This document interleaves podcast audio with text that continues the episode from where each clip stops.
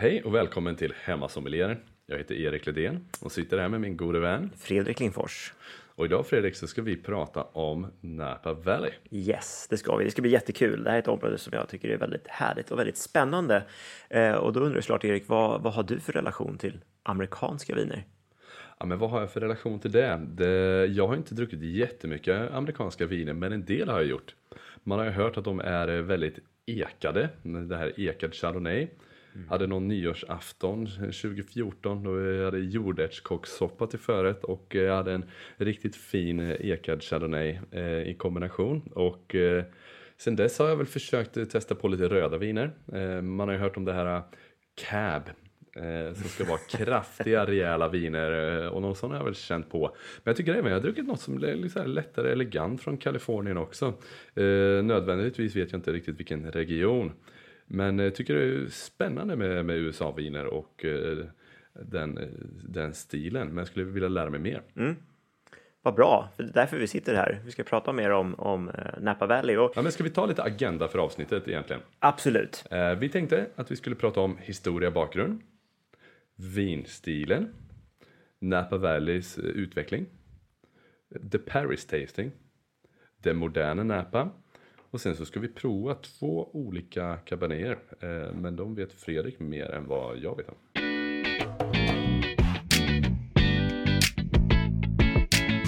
Vi börjar prata lite kort, en introduktion till Napa Valley helt enkelt. Och Napa är situerat 1 timmes bilresa norr om San Francisco i norra Kalifornien. Och de är som sagt kända för att göra täta, fylliga viner i världsklass och är verkligen av vinvärldens mest kända ursprung. I det här distriktet Napa Valley så ligger staden Napa som ger namn till området. Och det ligger situerat i en dalgång mellan Vaca Mountains i öst och Mayacamas i väst. Och det här countyt då, Napa County, är lika stort som Norrköpings kommun om man vill ha någonting att relatera till. Ja, men så inte jättestort då egentligen? Inte jättestort, det är ungefär 200 000 hektar hela countyt. Och totalt så har man 18 000 hektar vingårdar planterade. Om man skulle jämföra det med typ Bordeaux, hur stort är Napa versus Bordeaux? Pyttelitet skulle jag säga. Bordeaux är betydligt mycket större. Ja. Minst 5 gånger större. Okay, yes. Så det är mycket större. Och dalgången som Napa är situerad i är ungefär 5 mil lång och ett par kilometer bred. Och där har man 16 stycken underregioner, så kallade AVAs. Och längst i söder, det här kan också låta som att det är lite motsägelsefullt, men längst i södra delen av Napa, framförallt det som är Carneros, där är det som svalast. Och i de norra delarna uppe i Calistoga, där är det som varmast. Och det här har att göra med liksom närheten till den här San Francisco Bay. Så att det är liksom svala havsinfluenser som kommer in från San Francisco-området. Och sen så liksom kommer den här svala luften upp söderifrån in i Napa.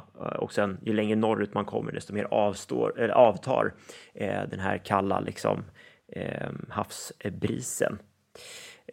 Så att det är de här södra delarna i Napa som man kan se till exempel Chardonnay och Pinot Noir planterat. Och sen så längre norrut så ser man mer Cabernet Sauvignon till exempel som är planterat. Men blir det då alltså fuktigare längre söderut än vad det är i norr också tack vare det här? Annars så tänker man liksom söderut, det ska vara varmare, norrut kallare. Kanske inte går att applicera på en så litet ställe. Liksom. Ja, det här blir det ju så. Sen har man ju tydliga influenser av dimma och sånt där är rätt vanligt förekommande också.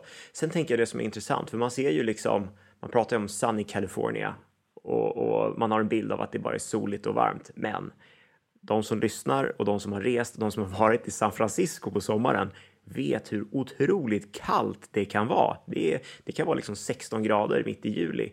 Så att där är det inte nödvändigtvis supervarmt. Utan du behöver komma liksom lite längre in i landet. Där börjar det bli varmare. Och Napa Valley ligger ju liksom lite längre in i landet. Om vi är på andra sidan här Mayacamasbergen i väst och säga. Där har du ju Sonoma County.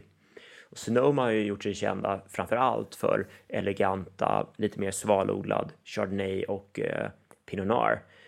För de har ju tydligare då liksom havsinfluenser direkt ifrån väst. Och sen så kommer då Mayacamas som skyddar dalgången Napa för de här kalla briserna från väst då, så att säga. Så här blir det varmt på sommarna. Här blir det utan problem 35 grader sommartid.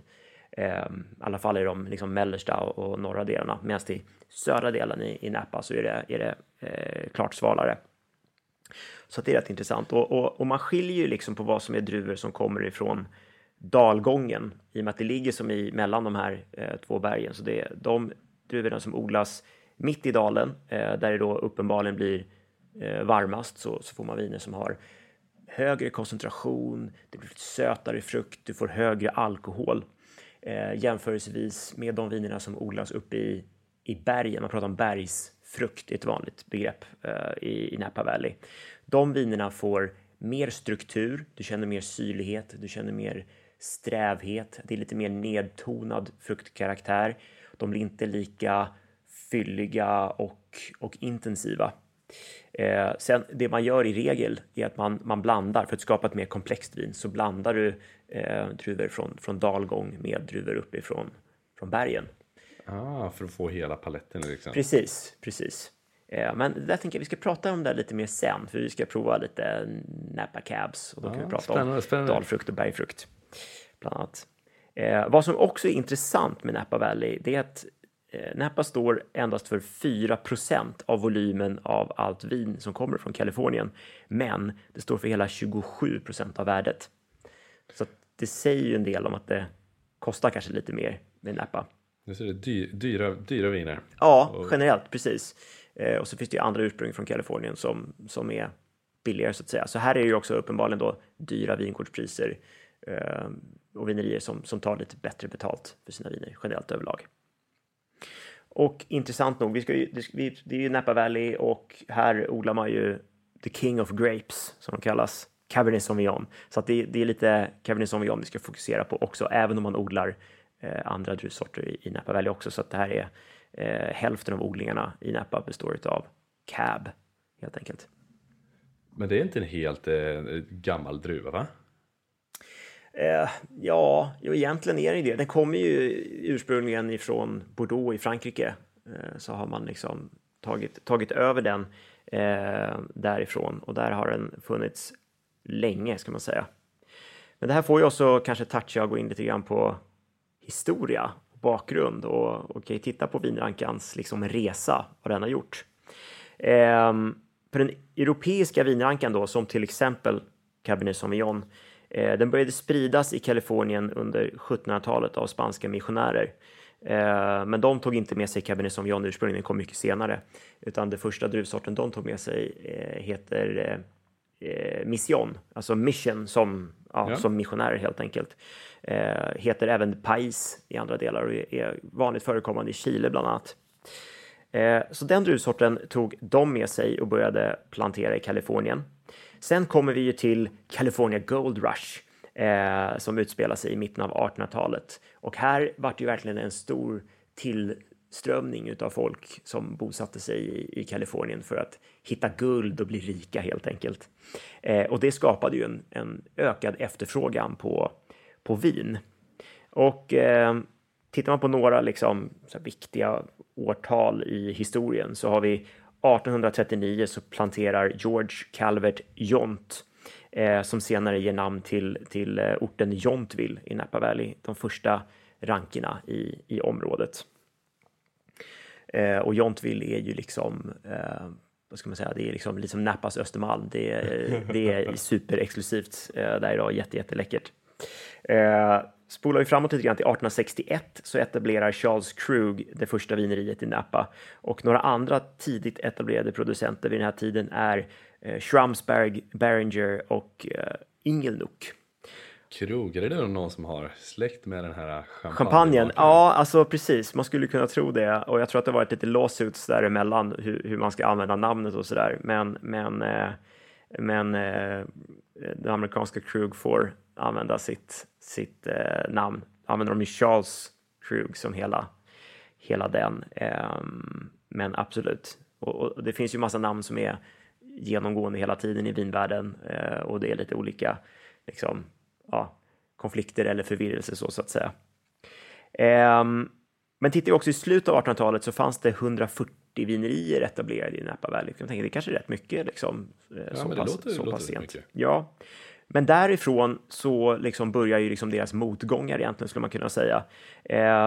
Runt sekelskiftet 1800-1900 så slår vinlusen ut 80% av vinodlingarna i Kalifornien och skapar jättestora problem. Det låter ju jättemycket. Alltså jag har ju hört tidigare om det här med vinlusen. Men jag är inte helt säker. Men visst var det så att vinlusen drabbar den hela världen. Alla vinranker. Men hur var det man blev av med den? Det är någonting att den går på roten. Ja, och det är någonting man gjorde för att bli av med. Jag kommer inte ihåg. Exakt. Det här är ju ganska intressant. Just problemet att vinlusen uppstod. För den är ju egentligen ifrån Nordamerika. Vilket är intressant.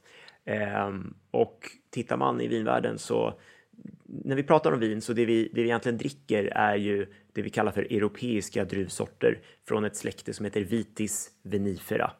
Det är liksom föräldraskapet till alla druvsorter så att säga.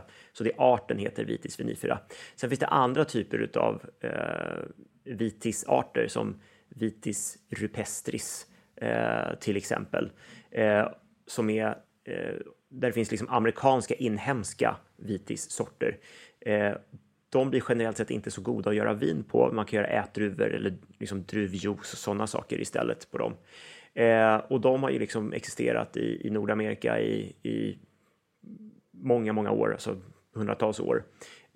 Och vinlusen har existerat där och inte givit sig på de här inhemska rotstockarna och rankerna. Utan problemet blev när man introducerade alltså det här är också varför man inte ska flytta liksom, biologiskt material över kontinenter, för det stör hela liksom, floran och sånt där. Nej, så det som händer helt enkelt är att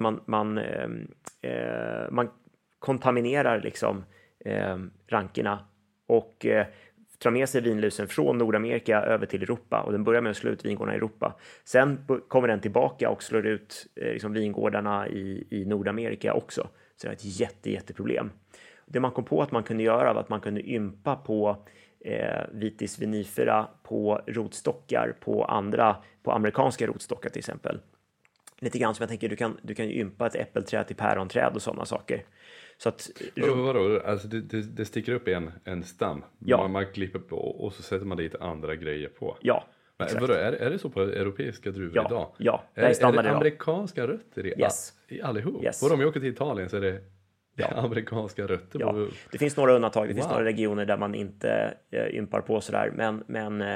Men överlag skulle jag säga att egentligen de flesta vingårdarna som du kommer klampa runt i så kommer det vara amerikanskt rotstocksystem. Och det var så man räddade de europeiska druvorna. Exakt. Stämmer. Känns det som att det borde finnas en viss tacksamhetsskuld mot USA och Napa, men också då kanske viss kanske de sabbade från början. Att det var komplext. Lite så. Det var väldigt en liten sån utsvävelse om vinlusen. Men det skapade ju jättemycket problem tills man kom på det här. Och sen blev det liksom inte lättare heller. Om vi liksom börjar 1900-talet så klubbas den här The Volstead Act igenom och amerikanska förbudstiden, alltså prohibition, startar och är liksom verksam mellan åren 1920 till 1933. Och det innebär att här får man inte konsumera vin, du får inte, eller någon alkohol överhuvudtaget. Du får inte producera någon vin och sprit och sådana här bootleggers som smugglar och gör ful sprit och eventuellt Al Capone, men de pysslade inte med vin. Vin var inte deras grej. De jobbade med lite mer starka saker och hade en bra business i det där tydligen, som man kan förstå. Och det här var ett jätteproblem och de flesta vinerierna slog igen. De var tvungna liksom att bara stänga ner sin verksamhet helt enkelt. Och en handfull kunde dock finnas kvar. För att det de gjorde var att de kunde fortsätta producera vin åt kyrkan. Alltså ceremoniellt vin och nattvardsvin. För religiösa syften fick fortfarande existera under förbudstiden. Lite som en utväg där. Precis. Men gjorde man om annars liksom till åkermark typ? Alltså precis. Då fick du satsa på andra grödor. Liksom. Och så där har det varit i historien också. Att vin har ju egentligen inte... Och vindruvor har ju alltså historiskt sett, om vi backar bandet liksom, till tidigare 60-talet, så har man ju inte alltid en lönsamhet i att producera vin. Utan det kanske var bättre att odla majs eller vilken annan gröda som helst egentligen. Det är liksom nu i modern tid som vinet har blivit värt liksom, mycket mer att odla än tidigare. Så det är ganska intressant. Så att vinerierna fick liksom hanka sig i där, den här handfullen från de där 140 som var etablerade i Napa ner till bara ett par stycken som fortfarande producerade vin. Och sen så kan man också lägga på 2 stycken världskrig i början av 1900-talet som såklart påverkade hela världsekonomin. Och sen så är det stora depressionen också 1929 som inte heller gjorde saken mycket roligare. Så väldigt tuffa tider där. Men sen tittar vi liksom efter 33 så börjar vinerierna sakta återupptas igen i Napa Valley. Och här etableras några andra klassiska vinerier som Beaulieu Vineyards och Louis M. Martini.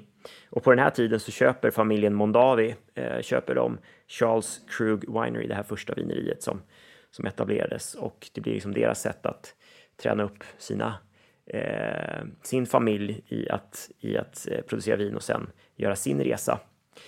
Och fram till 60-talet så var vinerna kända som enkla karaffviner. Och de var söta och portvinsliknande. Det tänker man ju så. Det är jättelångt ifrån hur Napa Valley-viner är idag. Som har ett väldigt högt liksom, renommé och rykte. Men det var vad man drack då. Helt enkelt. Det var på trenden. Och idag är det liksom, folk är livrädda för söta viner. Nej, men exakt. Men då skulle det vara sött och gött. Helt annan grej. Men den här söta stilen skulle sen komma ändras.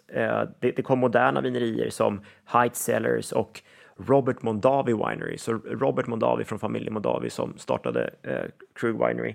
Han bröt sig loss och skapade sitt eget vineri på 60-talet. Och han skapade ordentligt väsen om sig. Och liksom byggde upp liksom det ryktet för Napa som det har idag. Vad fick han inspiration ifrån då? Ja, alltså, men varför gjorde han annorlunda? Han tittade ju mycket på hur fransmännen gjorde och varför de var så duktiga på att ta betalt för sina viner. Han skapade bland annat en vitvinstil, en fatlagrad Sauvignon Blanc. Han tänkte lite vit Bordeaux till exempel.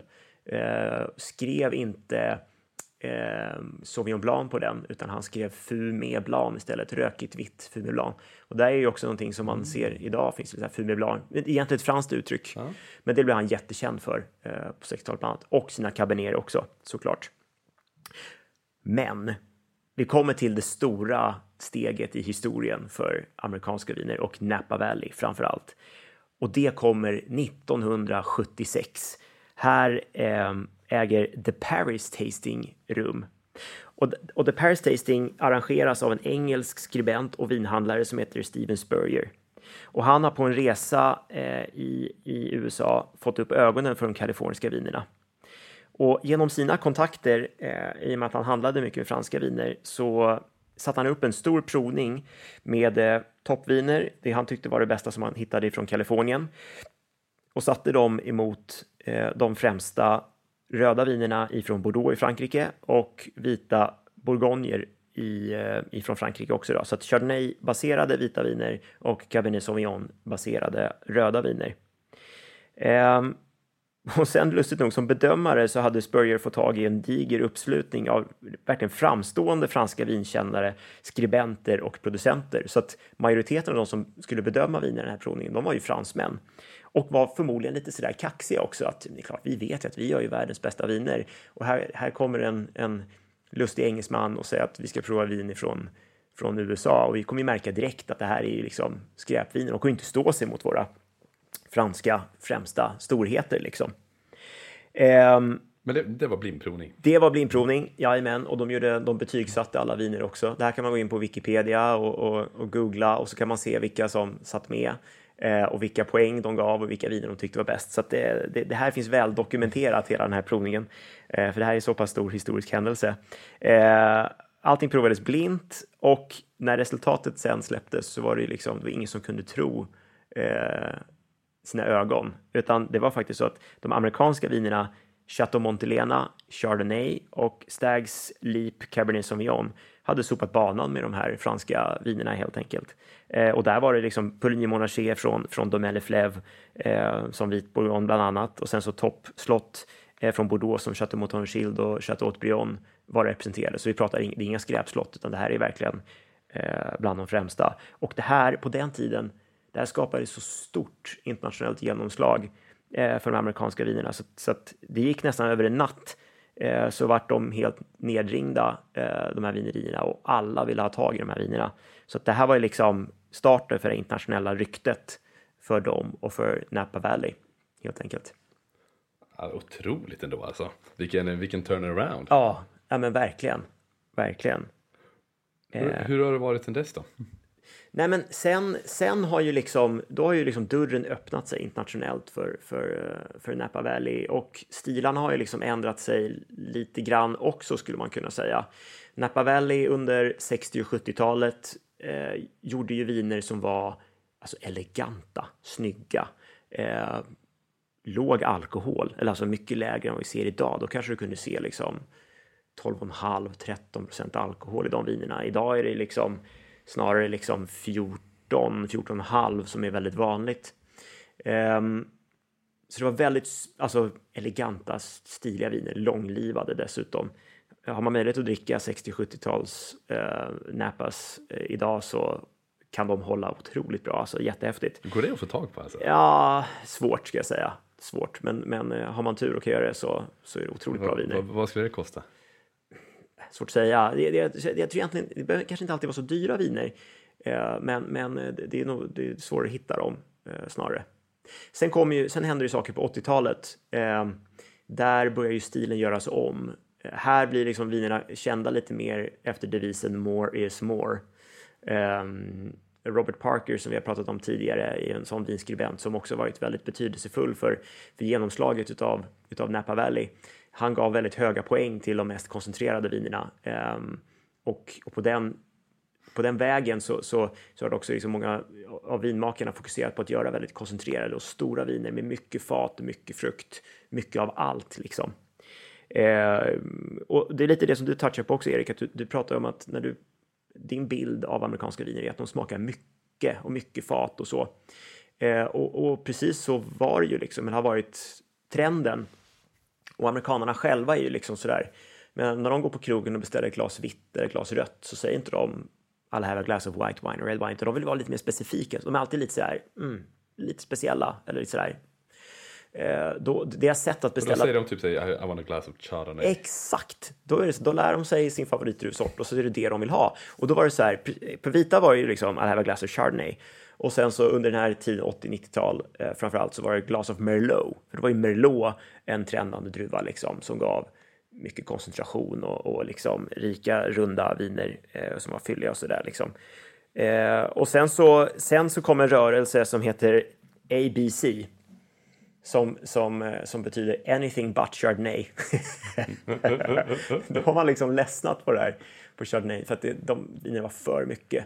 Alltså det smakade liksom att dricka träplanka och alltså superfylliga, lågsyra, klumpiga viner liksom så här. Smaka smör, karamellbomber liksom.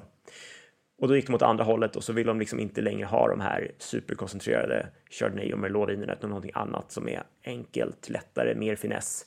Så för vitt vart det Pinot Grigio, vart amerikanernas go-to-wine. Det har varit en stor grej i UK också, men det har inte slagit här i Sverige. Och Pinot Grigio stilistiskt sett är ju liksom främst viner från typ norra Italien, där är precis tvärtom mot fatad Chardonnay. Det är väldigt neutrala viner, ser ut att ha väldigt lite färg, det är låg syra, de smakar nästan ingenting och de är väldigt lätta. Ja, men exakt, italienskt vitt, det har man ju touchat på lite. Har inte varit några superstora smakupplevelser i termer av liksom intensitet. Det håller jag med om. Men det kanske vi kan ändra på. Jag ska utbilda lite italienska viner också. Och jag antar att de inte säger Pinot Grigio. Ja. Vad säger de om den här druvan då? Pinot Grigio. Italienarna? Ja, de säger Pinot Grigio. Ja. Det låter ju mycket trevligt. Ja. Det låter lite pikt. Eller hur?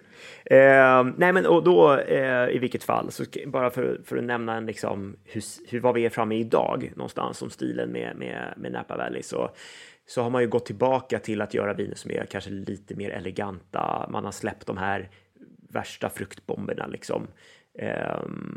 vi kommer fortfarande inte se några 12,5-13% alkoholsviner, men de har steppat ner lite grann med fathantering och steppat ner med fruktkoncentration, skördar lite tidigare för att ha kanske viner som är lite mer eleganta. Sådana viner som man kan faktiskt dricka ett glas av, inte bara prova en skvätt av och sen så tycker man att det är alldeles för koncentrerat liksom, helt enkelt. Men det är klart, sen finns det ju kvar sådana jätteintensiva viner också. Men jag skulle säga, majoriteten av vinerna vi ser är mer elegant stilade idag. Och då kan man nästan säga då, är det en global trend eller, som går ditåt? Ja. Eller vad är det som gör det? För jag tycker inte heller man hör att folk direkt, alltså, vem dricker en Bordeaux idag? Nej. Det ska väl vara liksom motsvarigheten då till de här tunga, rejäla, kraftiga amerikanska. Men Bordeaux är rätt elegant det också, ska jag säga. Alltså elegant, snygga viner. Men det går ju en trend bland vinmakare att man pratar ju förut om vad som är nya värdenvin och vad som är liksom gamla värdenvin. Den gamla världen alltid hade liksom mer struktur, syra, fräschör, friskhet, lättare frukt. Och nya världen var mer bombastiska viner, mycket fruktkaraktär, mycket fat, rundar och sådär. Men nya världenvinmakarna har ju liksom, i alla fall just nu, stilistiskt sett upp till europeiska viner och har det som en måttstock och försöker göra liksom sina Chardonnays i en stil så som du typ skulle göra i Bourgogne. Mm. Gör du Cabernet Sauvignon så kanske gör i en stil som man gör i Bordeaux. Det blir mer liksom snarlikt. Även om du har sina egna uttryck, men stilistiskt sett så går man lite efter den mallen så att säga. Men vad gillar du bäst med Napa Valley då, Fredrik? Nej, men jag har ju rest lite i Napa Valley och jag tycker att det är ett fantastiskt ställe och jag är väldigt förtjust i vinerna och jag gillar liksom åt det hållet som det går att det blir mer elegans i vinerna. Och det som är intressant när man reser runt i Napa, för där är ju allt, alltså det är så snyggt. Du kommer se, det är de snyggaste vingårdarna du har sett. Det är de snyggaste vinerierna du har sett. Åker du igenom liksom de här små byarna eller kommunerna så är det liksom, allting är otroligt läckert. Alltså det är lite Disneyland över det. Det är lite nöjespark och det är liksom en lite fantasivärld. Det är superläckert alltså. Och man ser att det är dyrt, absolut. Nej, men och så är det verkligen. Och sen är det så intressant att bara man tar sig över countygränsen och så kommer man över till Sonoma på andra sidan bergen, så är det precis tvärtom. Där är du verkligen på landet. Där är det mer liksom lador. Man märker att det här är mer liksom ett bondesamhälle mer än vad Napa Valley är liksom Disneyland. Kanske lite hårt att säga så, men det är lite så jag upplever det.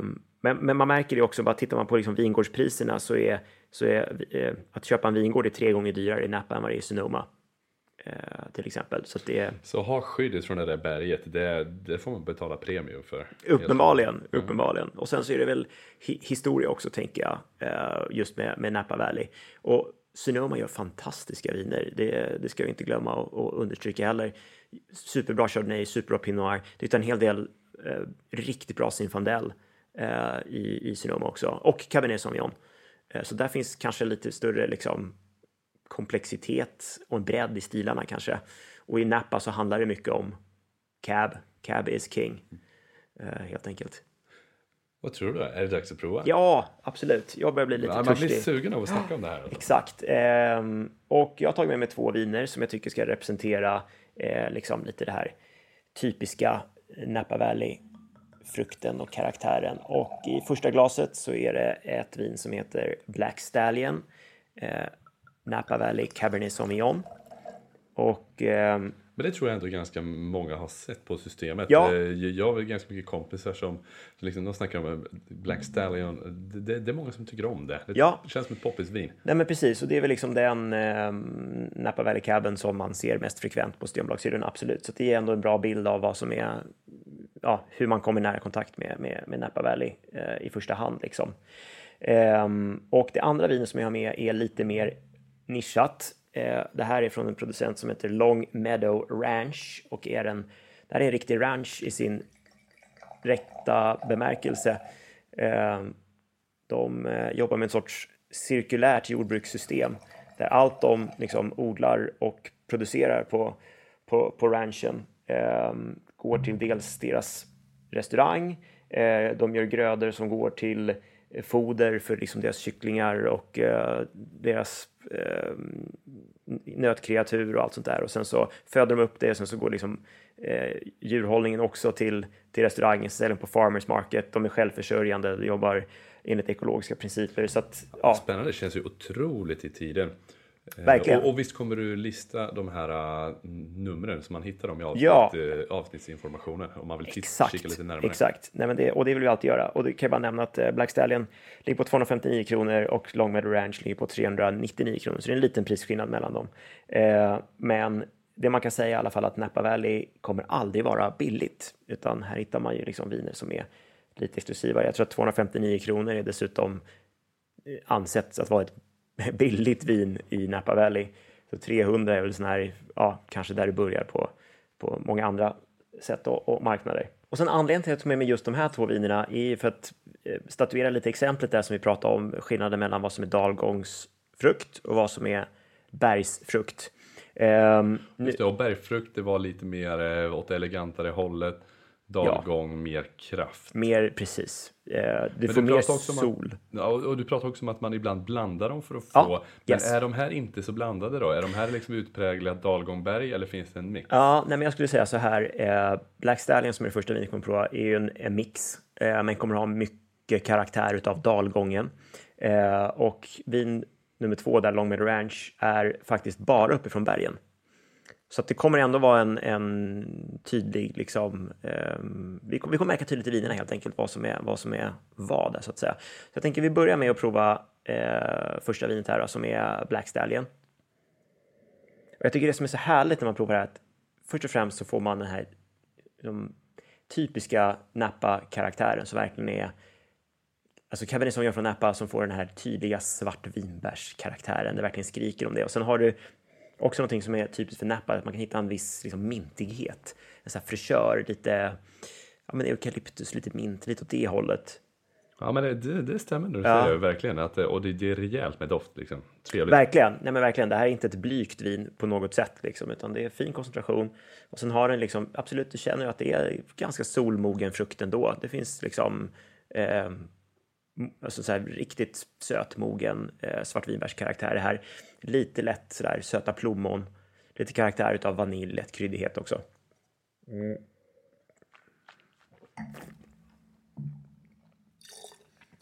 Om man smakar så känner man att det här fyller verkligen ut munnen ordentligt. Det känns inte fylligt, det är generöst. Det har rondör. Återigen, du har ju liksom, även om det är lite torrt, men du får en sötfruktig karaktär här. Som är liksom bjussig ska jag säga. Och sen får den här liksom lite kryddighet.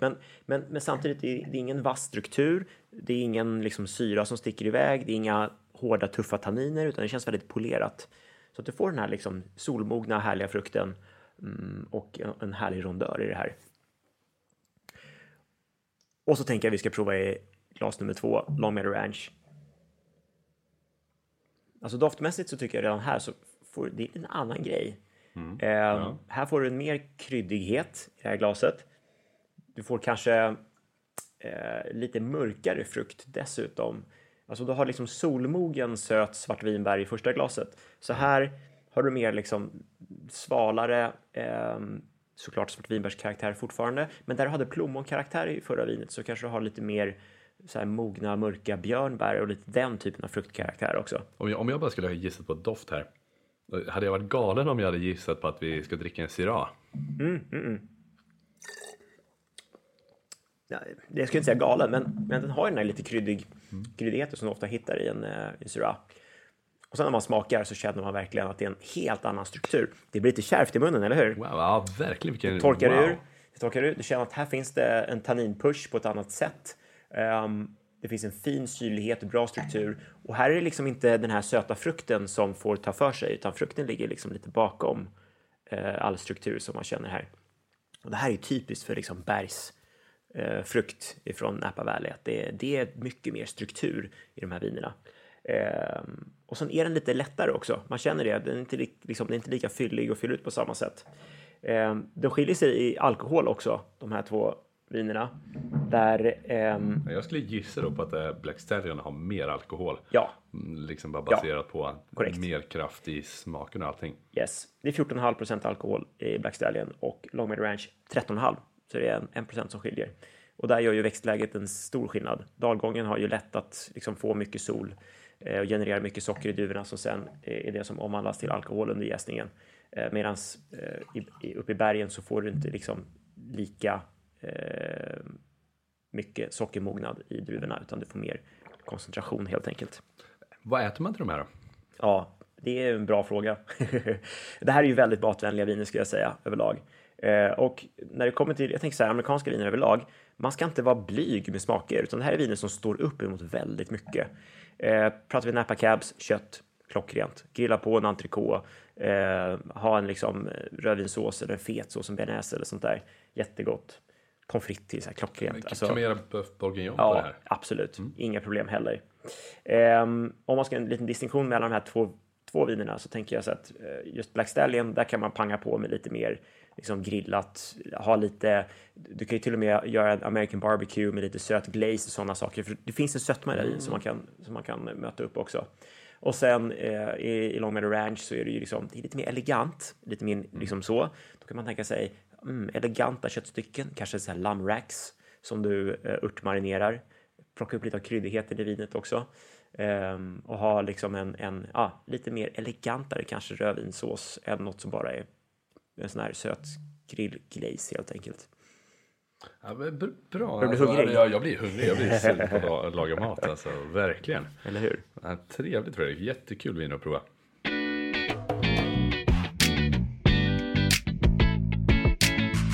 Okej, men Erik, vad har du tagit med dig från dagens avsnitt? Vad har du lärt dig? Nej, men framförallt jättetrevligt Fredrik, men jag tar med mig att det var en intressant historia och den är ju faktiskt ganska anrik, även fast det är ett nya världen-land så har det flera hundra år på nacken, men att man kunde få se lite på utvecklingen i det. Jag tycker man får en ökad förståelse och kanske också faktiskt respekt för varför de är så pass dyra vinerna från Napa. Det är en liten region där man satsar på kvalitet.